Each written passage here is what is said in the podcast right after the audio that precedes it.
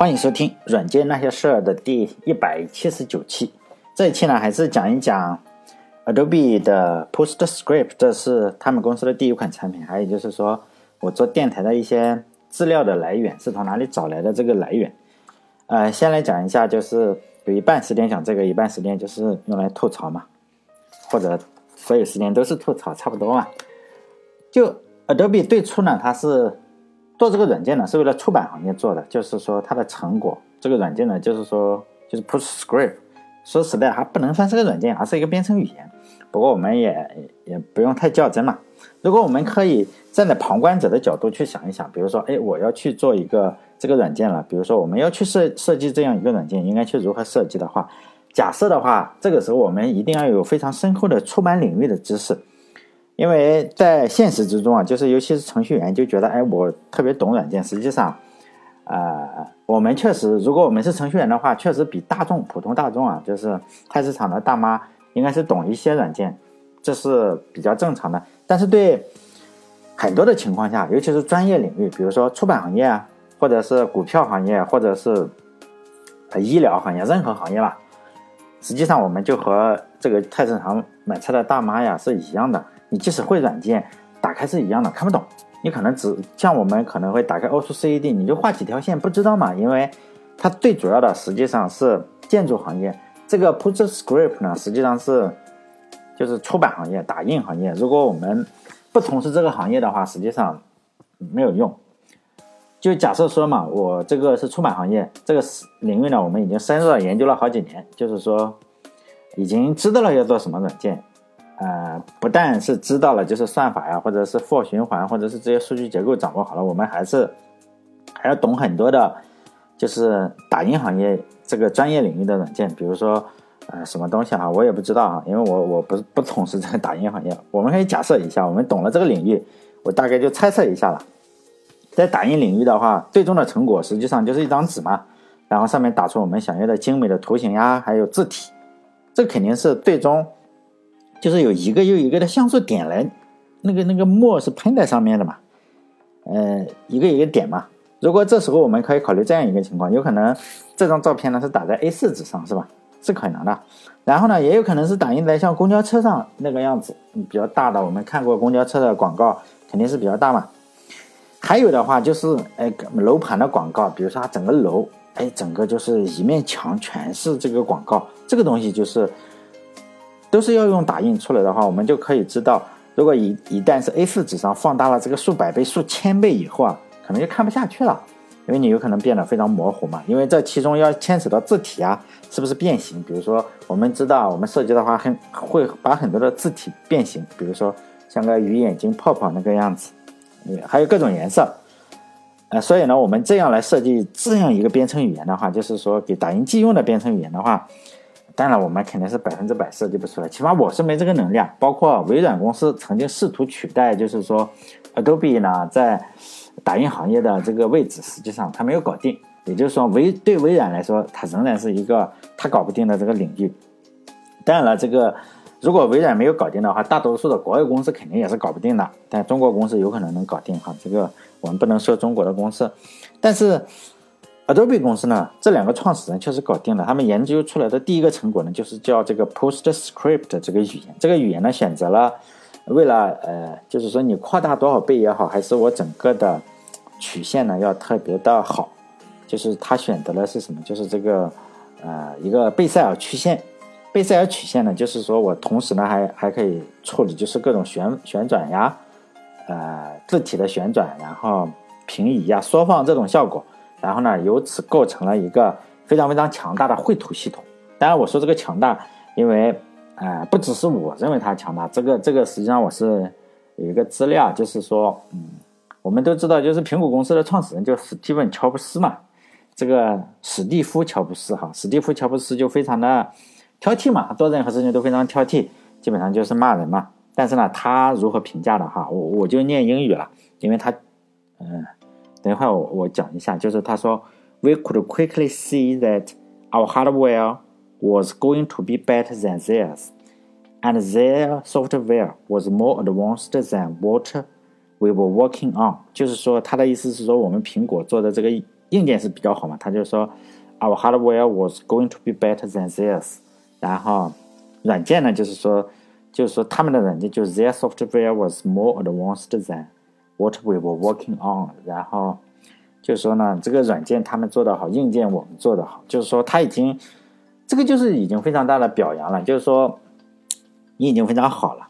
我之所以引用这个原文，是因为最近我稍微的纠结了一件事情，就是说，呃，就是我再讲一下，就我电电台里面的资料，就是你如果把这句话，然后一下子输在谷歌里面，你就知道我引用的哪一篇文章嘛。这个就是这样，哪本书哪一篇文章，你这样一下就可以看到了。就说，呃，我最近比较纠结的一个事情，就是我。嗯，是其他人的哈，是是一个我比较喜欢看的，尤其是我儿子比较喜欢看，他也不懂什么东西嘛，小孩子科普的视频，啊，叫混乱博物馆的科普的视频，但是他已经不更新了，出了两百多期，呃，他已经不更新了，起码我知道的所有的科普节目，因为我订阅了好多这种小科普节目，这个呢是什么呢？就是说这个混乱博物馆，就是说它非常短，就是三分钟啊这个样子，但听不懂，就是我 我对我来说听不懂是个好事，我不喜欢听懂它。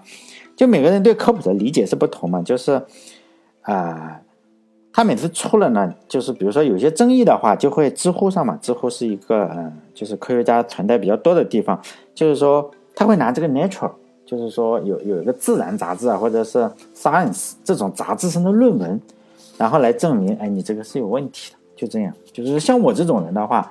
就算是你把这个论文链接给我，然后你 PDF 也好，还是打印的特别好也好，你甚至你用这个是吧，Adobe 的 PostScript 排版过的这个 Nature 论文给我的话，说实在的，要给我钱我才看，你给钱少了我都不看，就这个样子。就是说我不会去看这个论文，我可能永远都不会去看，除非是哎呀特是吧要命了的那种情况，我才会去看论文。所以呢，还有就是同样的，就是说对中医嘛，他们不止对这个。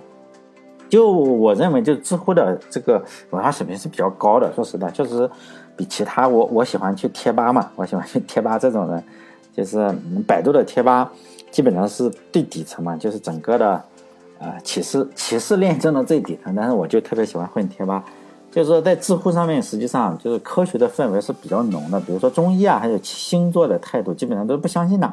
你一说中医啊，好吧，就会有人说你这个有问题。你一说星座的话，也肯定是。就是说有问题嘛，但我我是属于贴吧这一种，就属于也信也不信的状态嘛，属于薛定谔的信仰。就是说，比如说，嗯，有个直男嘛，过来跟我说星座，我一看他，他不相信，我就说我也不相信，是吧？那就说实在，我确实搞不清楚这几个星座到底是什么，什么天猫啊、天狗的，实际上我搞不清楚。但是如果聊天的话，碰到一个信星座的那种美女，是吧？妹子，如果比如说坐坐地铁啊，她在看星座，哎，赶紧跟她聊几句的话，我就说我特别信星座啊，我超级相信。说星座超级准，实际上我仍然是搞不清十二星座是什么，是吧？好像是十二星座，是吧？但是我发现聊星座特别容易聊，比比聊天气肯定是要好聊的很多。比如说哈，你只需要就是说用一个中性的或者是偏褒义词的这个词上加上一个副词，比如说有时候就主要是加这个有时候就可以了。比如说。你旁边坐这个地铁上有个女孩子，哎，这查星座有很多女的，就是查星座，还专门下这个 app，A P P 嘛，app。如果这个女孩子说，哎呀，他说你就会问他，你是什么星座的？但是他无论说什么星座，你都有一句套话嘛，你就可以说，哎呀，我我也信这个星座，是吧？我发现信这个星座的人，属于这个星座的人，就是说会比较坚强，但是有时候知道吗？有时候会比较坚强，但是有时候会比较脆弱，任何人都是这样。还有说呢，你说就是说感情比较敏感呢，但是而且呢做事呢都是对事不对人，说话做事都是对事不对人。就是说你即使说错了话呢，就是对事不对人嘛。而且最终你还说要非常的善良，但这都是废话，因为每个人都会觉得自己比较善良，啊也比较敏感嘛。每个人都觉得我这个敏感特别敏感，然后每个人也都觉得我这个特别善良，啊也比较脆弱，是吧？每个人都是这样，就算这个人是杀人犯的话，他仍然觉得自己特别的善良。不存在说，哎，我我一点都不善良，我是个邪恶的人，没有这种。所以呢，你这样一说，哎，这个这个聊天就聊得下去嘛。但对中医我也是这种态度，就说有的人你想吃就吃嘛，反正他花他的钱是吧？又他又不喂你吃，又不花你的钱，所以呢，不管说中医啊、中药啊，它管不管用，实际上我从来不争这个事情。但是我认为在中国目前这个情况就是五百年之内嘛，这个中医中药肯定肯定被肯定还会有，还有气功、太极这些东西肯定是会永远不会消失，或者五百年之内是不会消失的，大家放心，五百年之内不要想消失。而且呢，去公园的话可以去看一下那个老头练太极或者是什么，他们真的相信，就是那高手是在民间的，尤其练太极剑啊或者太极拳的，他们都会认为相信这个。呃，高手都是在民间，比如说哪里出来一个张三丰啊，一个黑虎掏心就把这个是吧梅威瑟的小心脏给掏出来了。但我从来不反驳，我不会说老头你这个不可能打赢梅威瑟，我从来不会这么蠢是吧？我从来不反驳，我也许我都会顺着他的话说嘛，我就说哎，肯肯定是打梅威瑟的话，肯定用不着黑虎掏心这么毒辣的招式嘛，是吧？太太毒辣了，顶多用个老汉推车啊或者隔山打牛就已经把梅威瑟打败了。反正我觉得电影里的张三丰这个打梅威瑟是问题不大嘛，是吧？你看那个大家看过这个，呃，是谁啊？李连杰拍的这个张三丰是吧？非常厉害。所以呢，我我个人是非常的热爱这个太极啊或者气功这些国粹的。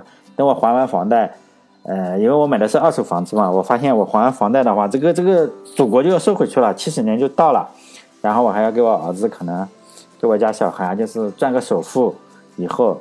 如果到时候我还没有死，就是说 到那时候我还活着，我就去研究一下太极啊，然后去感受一下中国功夫的魅力。所以大家不要觉得我我我讨厌这个，我一点都不讨厌，只是现在真的是没时间，我还要打工。这就我态度嘛。这前面我就说了，为什么混乱博物馆停止更新了？具体原因我是不知道嘛，我就到知乎上面去看一下。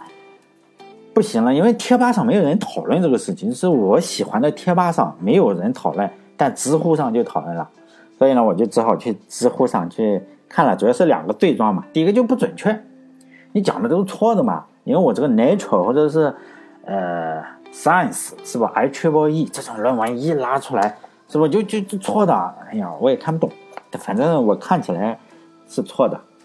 起码那个论文上他们比较严，因为我也看不懂英语，嗯，反正是错的。第二个呢，就是不尊不尊重版权，很多搬运工嘛。就是他是说这个呃，混乱博物馆就搬运工嘛，你看看他这个视频是截的这个哪一哪哪几分钟到几分钟是截的 YouTube 上面的，然后哪里是哪里是找的这个呃什么昆虫网，哎，我一个昆虫网的这个乘客，他都是找的嘛。我们可以想象到他能自己造的出来吗？他他什么都讲，反正就是搬运工嘛，不尊重版权。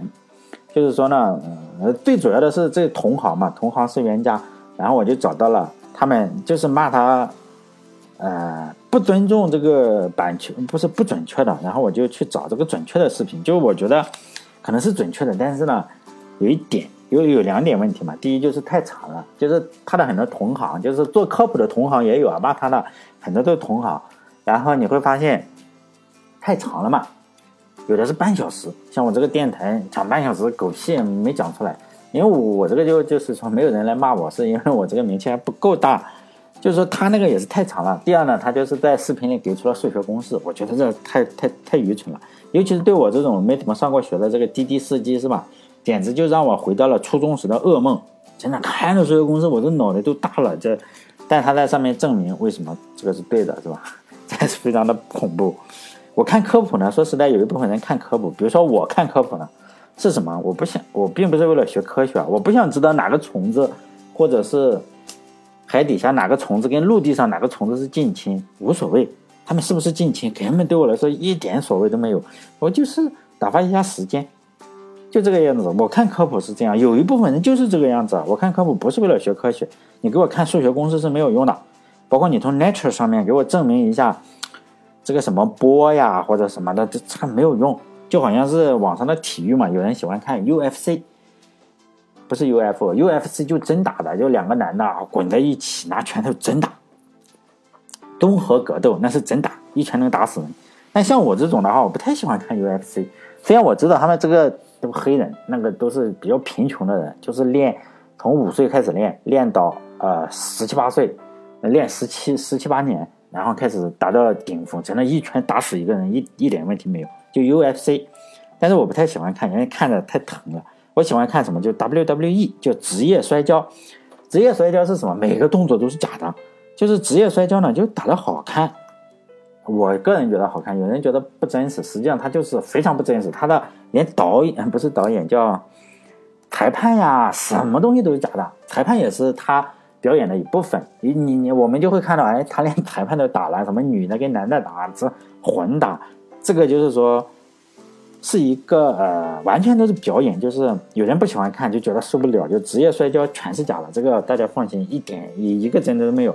他们之间看起来有正派有反派。实际上，这底下都是喝酒的，很很难，就不要带入这个这个东西，都是假的。就是说，UFC 呢都是非常真实，我感觉太真实，他的每个动作，像我们这种人脖子一秒钟被折断，反而是这个嗯 WWE 呢，我觉得都是假的，但是比较好看，就比较有美感。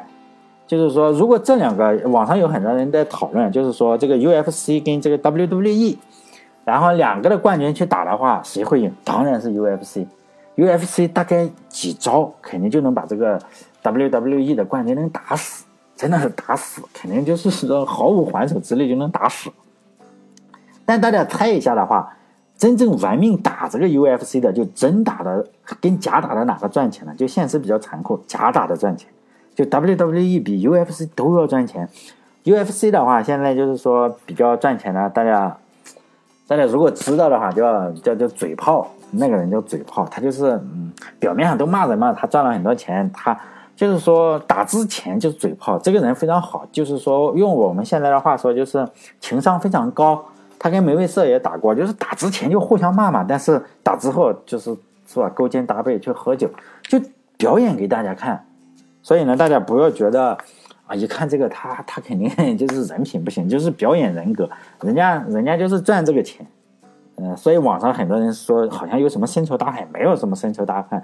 嗯，人家呃打赢了的梅威瑟拿一亿，他拿七千五百万美金啊，七千五百万美金打一场比赛，哪有什么深仇大恨？人家打完之后还去喝酒呢，是吧？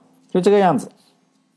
所以呢，就是说假打的实际上是比玩命打的人赚钱。所以呢，很多 WWE 的人呢，就呃不是 UFC 的人，就是去打去假打这个样子。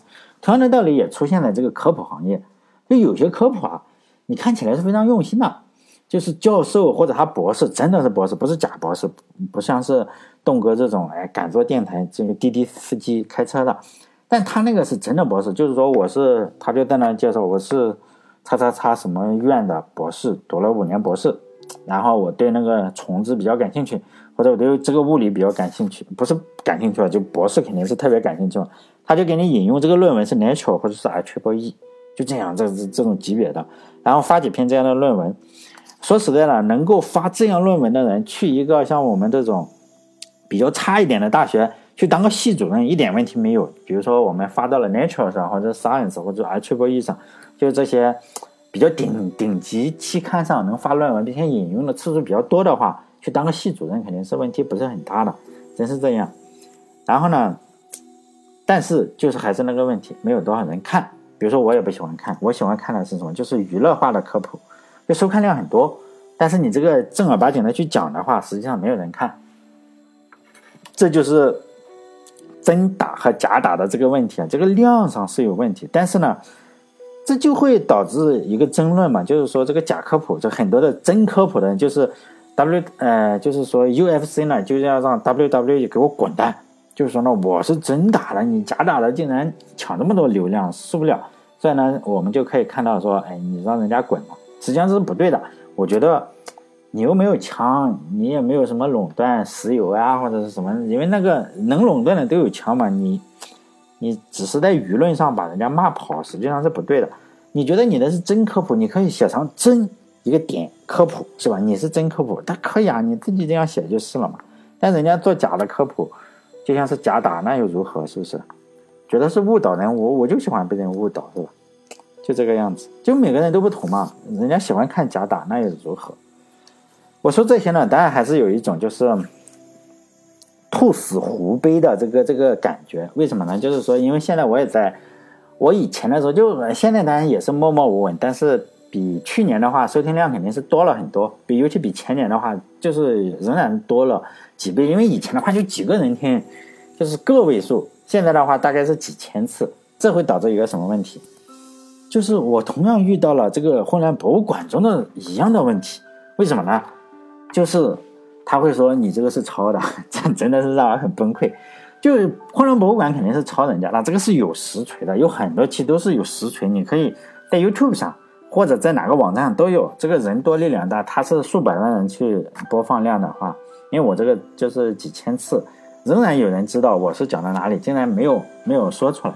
实际上我的做的实际上比混乱博物馆的话仍然要过分很多，我抄的更多嘛，因为我讲的故事是哪里，软件行业的故事嘛。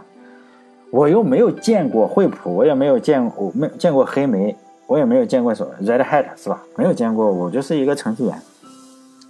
那怎么办呢？我的故事都是百分百都是从书上或者是网上，还有就是听 Podcast 上，就是说我我实际上听听一些，比如说英文的，比如说 Red Hat 有一个 Podcast 叫 Command Line Hero，就是说命令行英雄 Command Line Heroes，一个女的，这个大家可以听听，我喜欢听这个女的声音。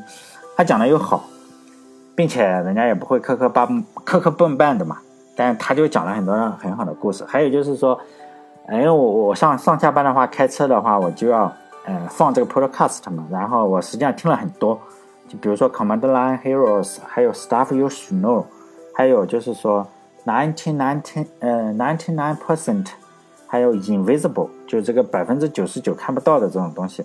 就这我做这个电台。首先呢，是因为我自己就是这个 Podcast 的消费者，就我听别人的电台。当然，我开车，比如说上下班三个小时，还两个多小时，然后一堵车的话，妈四个小时，下个雪四五个小时，就这样不停的听嘛。实际上，我就会在听，在这个 Podcast 里就会听到一些有趣的故事，然后我就记住了嘛。然后过了很多天以后，比如说我听了好几年，我就记得这个故事，我是知道的。但是我不知道是引用了哪里，就这个样子啊，这这个是非常，我不知道大家会不会，我认为每个人都是这样，因为我比如说我听黑莓的话，或者听这个 Richard Stallman 的话，斯托呃就是理查德斯托曼，就是那个呃开源组织的这个创始人，我听了他的一些故事，可能在电台里讲过或者采访过他，他讲了一些故事，比如说他的女朋友或者是什么他的什么东西，这个我肯定是抄的。你说抄的是谁的？我真的忘了，真的并不是我不给出这个，这个这个我抄的哪里，是因为我做这种东西真的是忘掉了，我找不到它了。比如说我现在做这个呃 Adobe 的话，我不可能是呃两三周前我知道 Adobe，实际上我很早很早我就知道 Adobe 了，就这个样子。但是有什么用呢？是吧？我就没有办法嘛，没有办法去给出这个呃出处。所以呢，就现在也有人就说你这个都是抄的，你为什么？竟竟然竟然不给出这个什么东西，好像其实就陷入了一个我跟混乱博物馆是一样的，就是你默默无闻的时候没人理你，当你稍微的有一点收听量的话，大概就会认为哎你是抄的，但这不是我的问题啊，不是我只有我自己会碰到的问题，比如说所有听到我节目的人，你将来也会遇到这种问题，就是人家说你这个是抄的怎么办？就这个样子，这对我来说这可能是个隐患，比如说将来。比如说明年或者后年我还在做电台的话，很可很有可能我这个电台就会被拉到知乎上。这种指责一多的话，实际上有朝一日的话会被拉到众人面前，然后批判一番嘛。实际上他也不知道我是从呃零开始做的，那时候谁在乎版权嘛？然后呢就这样可能会被蹂躏的比较惨。有有，我觉得会有一天这个样子的。当然，接下来再讲一点这个 put 嗯 put script，但是现在我就尽量的去说一下我是引用到哪里哈。实际上，这这些我以前是也是抄论文，抄东抄西，然后编论文。它，嗯，PostScript 呢，我是看了这本书，就是 PostScript Language Tutorial and and Cookbook，就这个 Tutorial and Cookbook。然后，嗯，我当年的话，就它上面所有的都是这本书讲的，基本上就是它是说，作为一个编程语言呢，你至少有三个目标嘛。首先，你要做到与设备无关。就是那么这打印机你不可能只支持一种，第二种要灵活，要做一个图灵完备的语言。第三个我就是说呢，要有完美的曲线嘛，就是贝塞尔曲线。这个也就是说我希望着重讲一下的这个贝塞尔曲线。但是现在 Photoshop 中也有，就你用钢笔的话这样连一下，哎，贝塞尔曲线。它其中呢参考了一个叫 Force 语言，这个语言就比较早，其中呢还加入了两个比较重要的事情，第一个叫做字典。第二个呢叫做宿主，这很了不起啊！现在我们都觉得啊，你建内加个字典或者宿主，当然了，它第一次加的话，你真的是很了不起。数组呢是用来存储字符的这个轮廓，字典呢是用来存储字体，就是有很多的字体嘛，并且呢，它也实现了，就是现在很多的编程语言它实现了闭包，它在很早之前就实现了。比如说 PostScript 的这个局部变量呀，或者是什么，当这个呃 Python 或者是 Java 都没有实现的时候，它已经都实现了。但我并不是说这个 PostScript 没有缺点嘛，在它刚刚起步的时候。呃，可能就还没有见到各种各样的打印机嘛。我上一期也会讲过，就是 PostScript 是这个解释性的语言，就和 Python 或者 Ruby 一样，你不停的要解释到那个时候才能知道结果嘛，你就要不停的一行一行解释。但是呢，你没有办法去规定，嗯，整个的文档，你只有执行到最后你才知道结果嘛。但是对打印机来说是不行的，因为以前现在打印机都已经支持双面打印了。又加上，嗯，文档的信息啊，比如说他当时没有说，哎，我这个文档可以写作者呀，第一作者、第几作者都没有。后来呢，这个动态语言你如何用静态的去，去规定一些它的信息，就控制住它的用静态的去控制住它的整个的流程呢？这个时候他引入了一个叫做 DSC，叫 Document Structuring Conversion，就是 DSC，就是 Adobe 的这个 DSC。有了这个标准以后啊。实际上，它不自觉地开创了一个新的编程时代嘛。后来的话，包括呃，我听过这个 Java 五点零啊，Java 的那个我忘了在哪里听过，他就说他是借鉴的这个东西，就是 annotation 啊，或者是什么，就检查编译器中这个这个呃方法的多态啊，或者是 Python 二点二以后，就是我们都知道有个叫 class method 的这个东西，它是用来检查这个方法的定义。这实际上有很多的思想，据说呀，就是来自于 PostScript。我为什么说据说？因为他书上就是这样说的。嗯，我我呃，所以呢，这个东西都是抄的啊。就是如果有一天的话，因为现在有人质疑我的话，我再想想，哎，以后我应该怎么去把这个洗白一下哈？就这样啊，下一期再说。因为这一期就讲了这个，我这些资料从哪里来的会比较多。看看下一期讲点什么，或者讲贝塞尔曲线，或者再讲一个新的故事。呃，最后呢，再就是说说一下我的微信公众号叫“软件那些事”，就六个字啊，因为有一个叫“软件那些事”的是五个字，六个字的是我，呃，五个字的那个不是我。就如果大家觉得还不错的话，就点一点广告嘛，实际上赚不到什么钱，但是你不去点也没什么关系，不要觉得有什么心理压力，反正点的话就是说，呃，四十或者是五十这个样，不点的话就是二十多，就平均三十块。好了，再见。